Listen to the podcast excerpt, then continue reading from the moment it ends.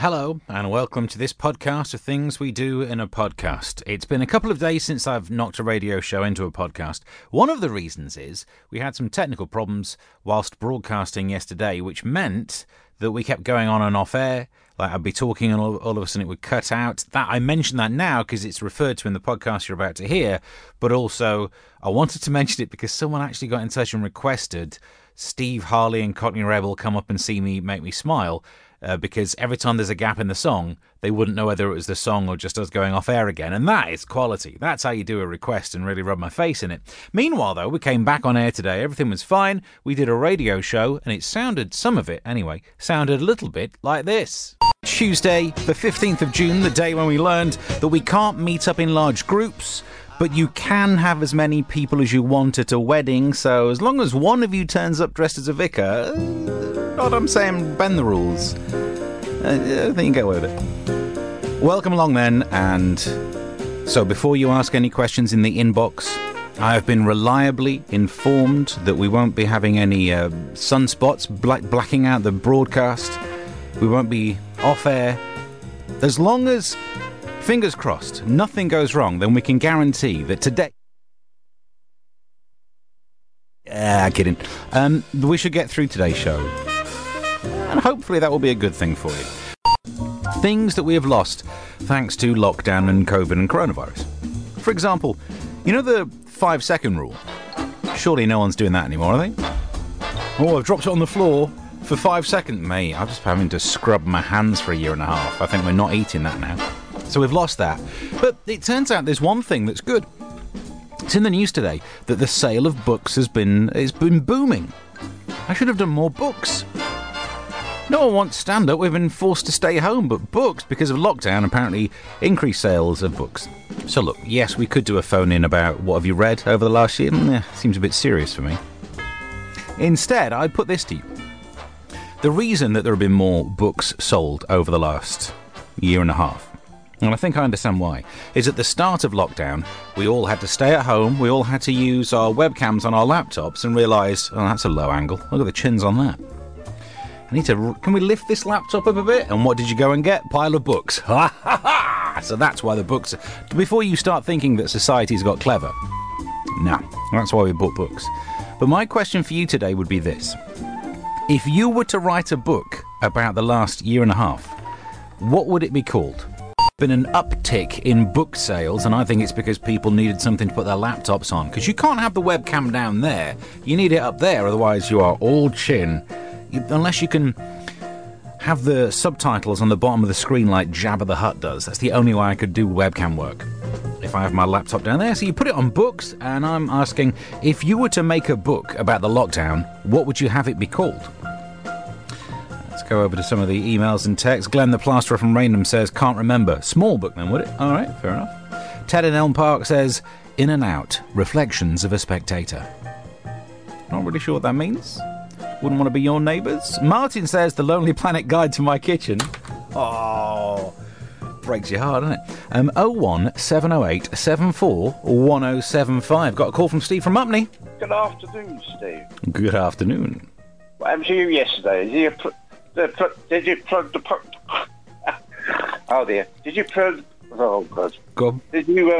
plug out? Well, that's easy for you to say.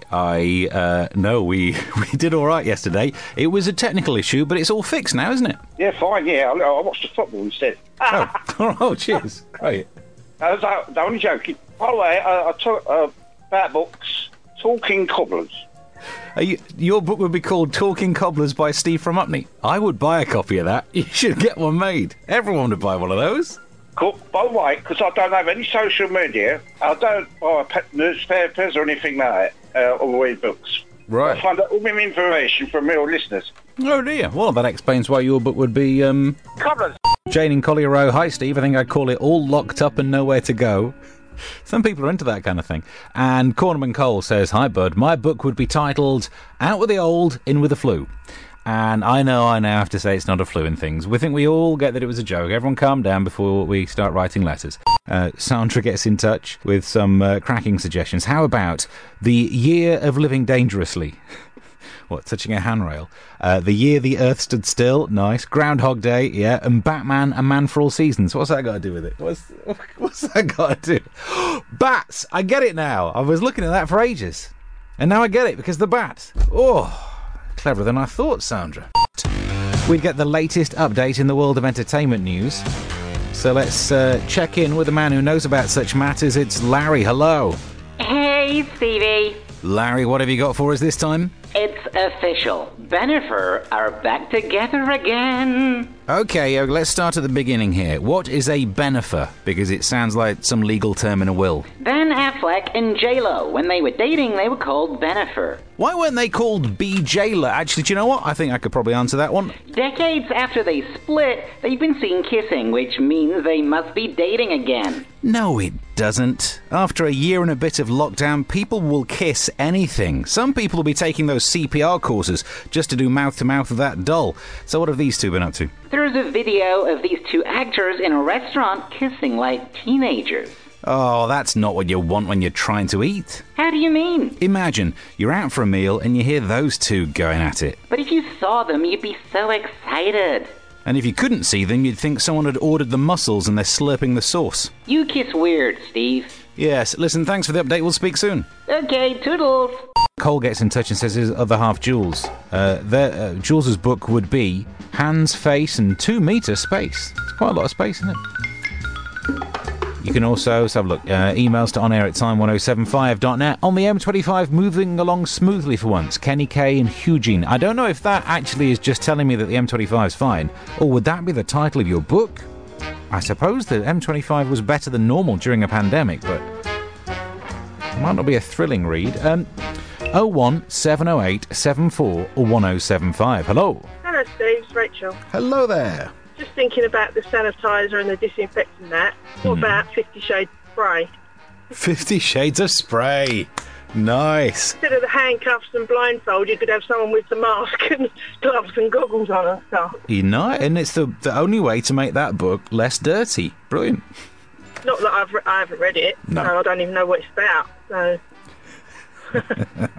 It must be a crime drama if it's got handcuffs on the front. Yeah, something like that. Yeah. Something like that, yeah. I'm glad we got to the bottom of that one, which is probably the wrong phrase, given the topic. Down. All it took was to get us reading more. The one thing that we needed to become more of a literate society was to be legally trapped inside our own homes for a year and a half. So that's a thing. Steve, says Jane on the email, I read one book a year whilst sunbathing, brackets, slow reader. I bought one from Amazon. Just as I was getting into the heartwarming story, I noticed most pages had blobs and clumps of orange food. By Donald Trump's book, some smooth, some were flickable lumps. Flickable lumps. There's my new username. The last owner must have had a carrot puree addiction. They too were slow readers.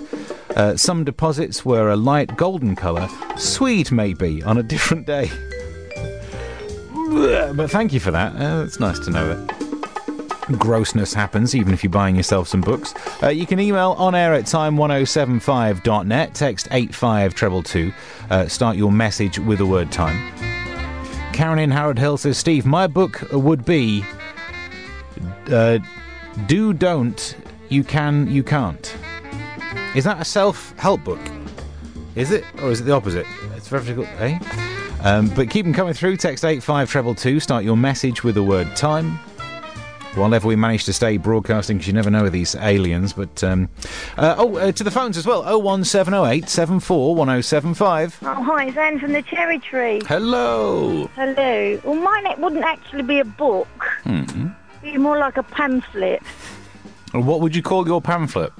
How to avoid doing boring certificates, or how to obtain boring certificates while you're not at work. 63 courses of stuff that you don't really need to do. Well, is that what they've made you do for the last year and a half?